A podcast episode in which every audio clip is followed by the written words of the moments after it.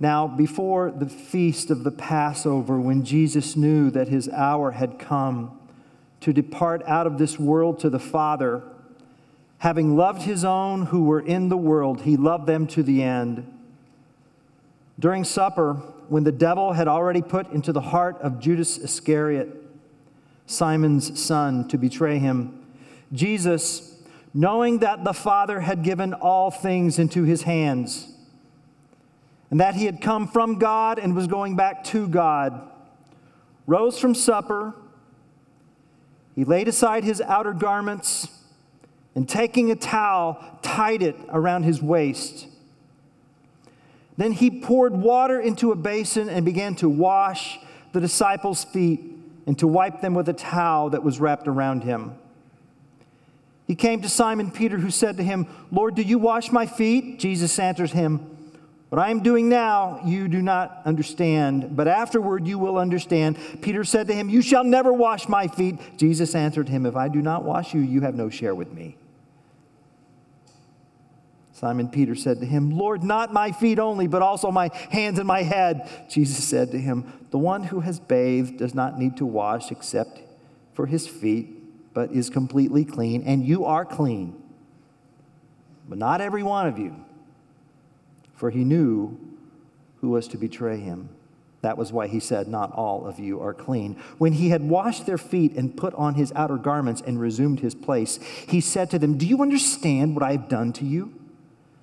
You call me teacher and Lord, and you are right, for so I am. If I then, your Lord and teacher, have washed your feet, you also ought to wash one another's feet. For I have given you an example that you also should do just as I have done to you. Truly, truly, I say to you, a servant is not greater than his master, nor is a messenger greater than the one who sent him. If you know these things, blessed are you if you do them." This is the word of God.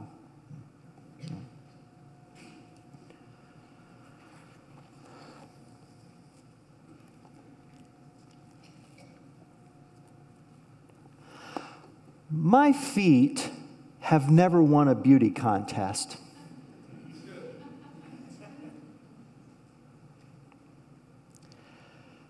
Some of us are endowed with fabulous flippers. Not me. My toes are introverts. I mean, they get their energy out of the public eye. Trust me. I have flat feet. I have absolutely no arch at all whatsoever. My second toe is longer than my big toe. I'm sure that's a sign of wisdom. I don't know. I've had plantar fasciitis. I've had plantar warts. I have orthotics. I've got that. Now sit down. Don't leave. If you don't kind of feel, ew, and if this is your first time, please stay.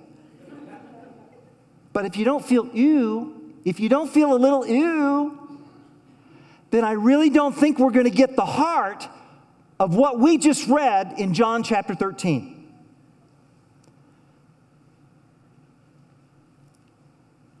Your feet are personal. And we're self-conscious about them, and there's an intimacy and a tenderness to touching someone's feet. And all too often we read these verses in kind of a sanitized, sentimentalized way. And we often want to locate John chapter 13 in a stained glass chapel. And that's just not going to do. Jesus as this spiritual pedicurist. Doing that causes us to overlook just how raw and ripe and pungent these verses are. Verse 1 tells us Now, it was before the feast of the Passover. And then John makes sure that he says he loved his own to the end. So whatever it is we're about to read here in the upcoming verses, we're going to read about what Christian love is all about. And there's nothing sentimentalized to that. It's rugged. These verses say, here's what Jesus means when he uses the word love. And I go back to that definition from these verses by Paul David Tripp. Love, the willing self-sacrifice for the good of another that does not require reciprocity or the worthiness of the beloved. And Jesus' love here is a uniting, defending, stooping, serving, enduring love. He loved them to the end. And then verse 3. Knowing that the Father had given all things into his hands. So whatever happens next, Jesus is doing what he's doing, fully aware of who he is and what he possesses. He is the exalted Son of God, possessing all power. He knew where he had come from, and he knew where he was going. He was returning to glory through ignominious suffering. So this is not a story about Jesus surrendering power.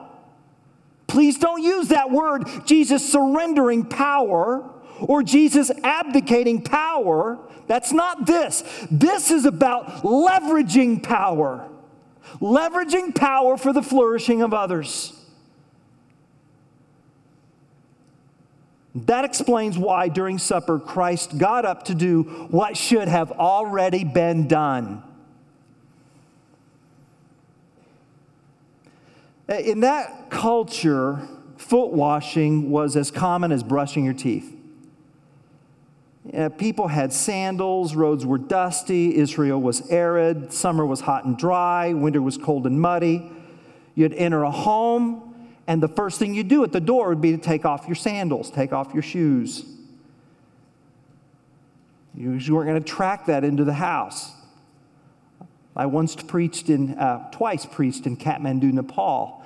And large church, the moment you get into the doors, there's hundreds, they take off their shoes. You better tie your shoelaces together. But you take off your shoes and you put them at the door. And I preached in socks, and folks came and they sat on the floor, and the men were on the right and the women were on the left. And it was just the culture. It was how they did it. There at the door, you would leave your sandals, and they took off their sandals, but they did not wash their feet. Those disciples did not wash their feet. And let's just get real here. One scholar reminds us that it involved washing off not just dust and mud, but also the remains of human excrement, which was tipped out of houses into the streets, and animal waste, which was left on the country roads and town streets. This task of hospitality to honor guests was normally assigned to slaves or servants of low status, so much so that foot washing was virtually synonymous with slavery.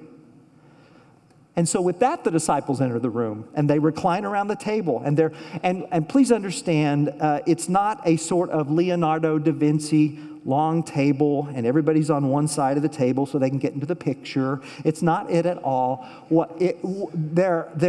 The table is maybe, 18 inches off the floor. And so you're leaning on an elbow. You're not sitting in a chair. You're leaning. And you might have kind of a cot or a mat, and your feet would extend out. So you've got kind of a table, sort of a fan of leaning. And you're leaning on an elbow, and you're taking, and you're drinking, and you're visiting and sharing. That's what's going on here. That's the visual. I want you to see, and you're in close quarters. And it's as if all 12 were waiting for the slave to show up and wash feet, and there's no slave. And where's the slave, right? I mean, we've been into a restaurant. Where's the waiter? Where's my water? Where's the slave? How come my feet aren't washed? What kind of a place is this? What did Jesus do? Someone needs to do this, but I'm not going to do this.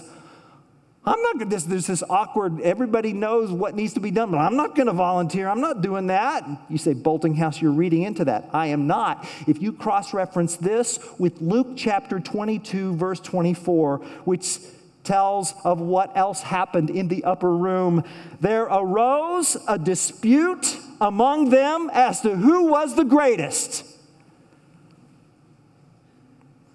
That word dispute means love of strife. Think about it. Within 24 hours of the cross, supper was served to 12 self-promoting mouths and their 24 filthy feet.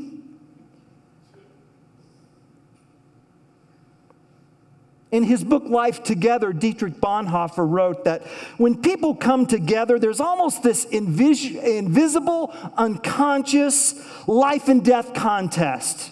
We meet someone, and what do? We size them up, almost without thinking. We look for some strategic advantage, some angle by which we might assume control over that person. How can I figure out who that person is so that I can figure out where I am in more or less the pecking order, and then maybe negotiate what I can get or want from them? Where do you work? Where did you go to school? Who's your family?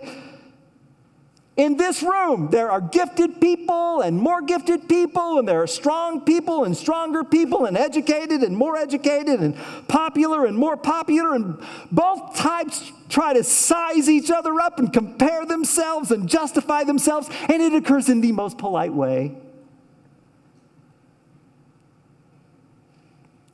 And it happened in the Gospels, Mark chapter 10, the apostles James and John. John, who gave us the Gospel of John. John and his brother James came to Jesus in Mark 10 and said, rather boldly, Lord, we want you to do whatever it is we ask. Jesus said, well, what do you want? And they proceed to ask Jesus to grant them seating privileges in glory, one on his right and the other on his left. I'm reminded of the poet. I am like James and John. Lord, I size other people in terms of what they can do for me, how they can further my program, feed my ego, satisfy my needs, give me a strategic advantage.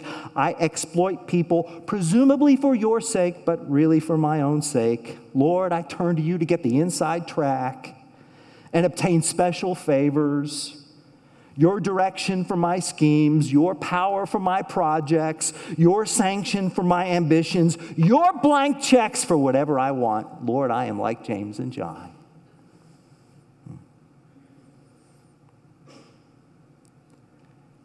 And suddenly this awkwardness turned to silence as one of them felt the cool water splashing from the pitcher to the basin. Well, it's about time. He looks down, and it is Jesus.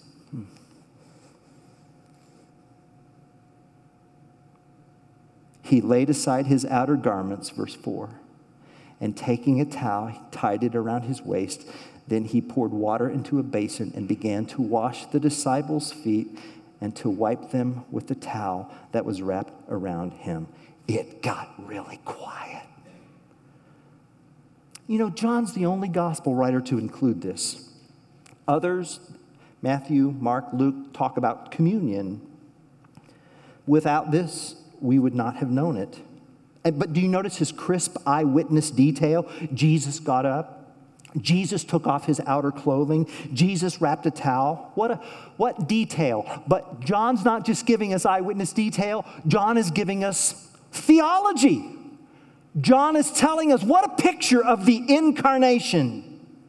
Jesus disrobes his heavenly glory and he puts on human flesh.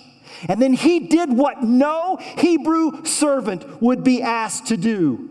He stooped to wash the filthy, mud-caked feet of his friends, as if John himself is saying, I can't let this go unreported. And that's what makes this so extraordinary. What makes this so extraordinary is that there is no parallel in ancient literature for a person of superior status to voluntarily wash the feet of someone of inferior status. And yet that's what we read here.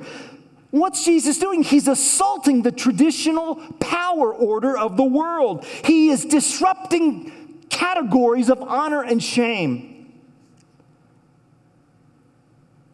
Only he goes further, because Jesus is not just an honored teacher performing a shameful act for a student. He is the exalted, sovereign, divine Son of God, the Lord over the cosmos, who has taken on the role of a slave.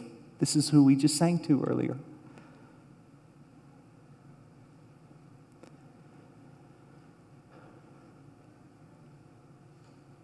This is what makes verse 2 so meaningful. It says, the devil had put it into the heart of Judas to betray him. Wow. John clearly says this before the washing takes place, so that we, the reader, would know that Jesus washed all of their feet. All, think about it. Who is here in the upper room? Everybody. Everyone. Jesus, the Holy One. The devil, the evil one, God the Father. In chapter 14, it's going to be the same location. The Holy Spirit will be taught of. The most loyal disciples. The one who betrayed him. Everyone's up there. And know this, church family. When Judas betrayed Jesus, he did so with clean feet.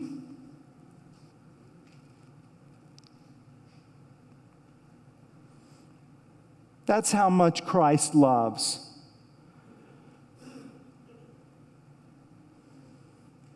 And then there's Peter. Verse 6. What are you doing, Lord? What are you doing? Jesus says, you don't understand now, but you will. Is that a picture of our life in Christ or what? Trust now, understand later. And Jesus did not feel obligated to explain himself to Peter's satisfaction why he was doing what he was doing. Just trust me, Peter. Isaiah 55:8 says, God's ways are not our ways. And could you really respect a God you could figure out? Peter says, you'll never wash my feet. What did he mean by that? I wonder. One option is, hey, my kind of king doesn't do feet. Why would he say that? Well, because in Peter's mind, it's easier to be God than love God. It's easier to control people than love people, and it's easier to own life than love life. And sadly, much leadership, Christian leadership, mind you, is performed by people who do not know how to develop the healthy relationships that we just heard in our faith story. And therefore, they just default to power and control. My kind of king doesn't do feet. That may be what he meant. But I wonder if he meant this. Lord, you'll never wash my feet. Do you know where my feet have been? Do you know how filthy they are? One author wrote, oh Lord, you kneel before me. You hold my naked feet in your hands, and you look up at me and you smile. And like Peter, I protest, resisting the love you offer. I say, Lord, you don't really know me. You don't know my dark feelings. You don't know my pride. You don't know my lust. You don't know my greed. I'm not good enough to belong to you. And as Christ did with Peter, he looks at us and he says, if I don't wash you, you have no share with me. Meaning, if I don't forgive you, you can't follow me. You need me. I'm your only hope. You must let me love you. You must let me cleanse you. You must let me sanctify you. And then Peter says in verse 9, well, then wash my hands and feet. And Jesus says, Peter, shh. Okay, just your feet. Just give me your feet, and you'll be clean. Again, is this not our life in Christ? Parts of us are clean. Parts of us are growing and maturing. Parts of us are making progress in holiness. Other parts, not so much. Jesus says, I want those other parts. I know what's clean, and I know what's not in you. Just your feet, and you'll be clean. But not all of you are clean, Jesus says. And he's talking about Judas, for he knew who was to betray him. Verse 11. Listen, just because Christ washes your feet doesn't mean you are changed. Is that not what we read here about Judas? Just because he washes your feet doesn't make you changed. You need more than clean feet to follow Jesus. You need a clean heart. You need a clean heart. And verse 12 says, when he had washed their feet and put on his outer garments and resumed his place, he said, did you realize what I've done for you here? Do you realize this? See, these 12 were arguing about their greatness, and Jesus is showcasing greatness, and he interprets what he just did. Let him interpret what he just did. If I washed your feet, you must wash the feet of others. Not I wash your feet, you need to wash my feet. No, rather I want you to treat others as I have treated you. I want you to love others as I have loved you. And what is not beneath my dignity can never be beneath your dignity. And a group in which each person washes and receives washed feet. Such a group, there is no hierarchy. We're brothers and sisters in Christ. And this dynamic needs to remain. I see that so much in our church family, and it's so humbling, and it's joyful for me to be able to see this. It needs to remain in our congregation. And why? Why must it remain? Look at verse 16. Truly I say to you, are you following here? A servant is not greater than his master. Let's say that together on 3. 1, 2, 3. A servant is not greater than his master. One more time. 1, 2, 3. A servant is not greater than his master. Brothers, gentlemen, I'd like to hear you say that. 1, 2, 3. A servant is not greater than his master. Now, everybody, let's whisper it. A servant is not greater than his master.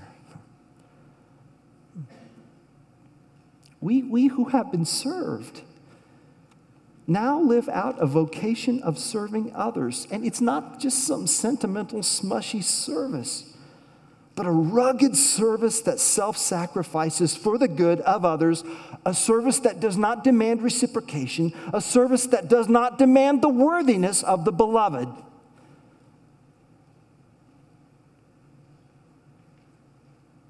God's loving service empowers us to love one another, and it is a love that serves downward. It's a love that serves those beneath us.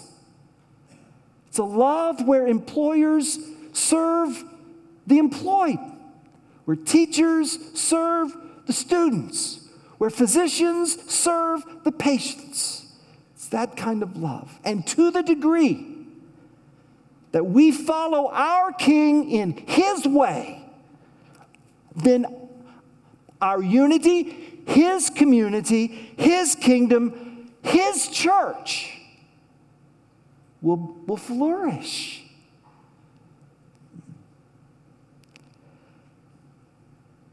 I've mentioned Dietrich Bonhoeffer, who was a pastor in Nazi Germany and was martyred.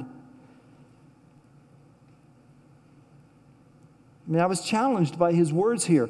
The church does not need brilliant personalities, but faithful servants of Jesus Christ. Authority from on high comes to the child of God who wraps herself in a grimy servant's towel, taking no power for self, but leveraging it all for the good of others. God did not give us brothers and sisters in his kingdom family for us to dominate them. Jesus' dominion is not heavy-handed. His is a dominion of service, deference, and humility. And to the degree we embody this and imitate this and live this out, we will enjoy, as we have been and are, enjoying life in Christ together. Hear me, beloved. The primary obstacle to the advance of the gospel is not out there in the world. It's not. Well, frankly, and I love you, it's within. The primary obstacle is when brothers and sisters and pastors enter a room and sit at a table and wait for somebody else to wash their filthy feet.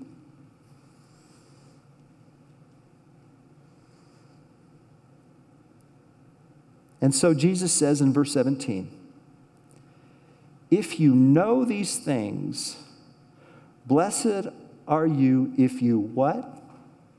What? Memorize it? Outline it? Read it aloud? Blessed are you if you what? What's it say? Do it. Blessed are you if you do them. So then, in a very short amount of time, you are going to be in a setting. We are going to be in a setting. For some of us, it'll be a classroom. Others of us, it'll be a boardroom. It may be a large group. It may be a small group. And you're in that room, and it's going to dawn on you that you are the most powerful person in the room. You have the most authority of anybody else in the room. You have the power to help. You have the power to hurt. You have the power to act in a way that will affect someone else's future. In a very short amount of time, you will be in that setting. What will you do with that power? John 13 teaches us why God loans us power. Loans us power. The power that you have is on loan to you from on high. How will you steward it? And Jesus shows us. Jesus says, leverage your power out of love for the sake of others. Leverage your power out of love for the sake of others. And some of you may be thinking, well, that may work in, pastor land, but it doesn't work in my world. Listen to me. Listen to me. I know. The world says the point of power is to get power and keep it and protect it and guard it and hoard it and not share it. But listen to me. Power will eventually leave you.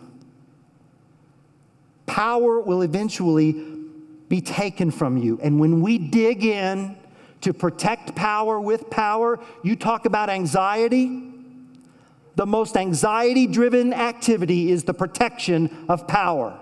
Clinging to power is exhausting and futile. I'm mindful of the Venezuelan former president, Hugo Chavez. His last words before he stepped into eternity.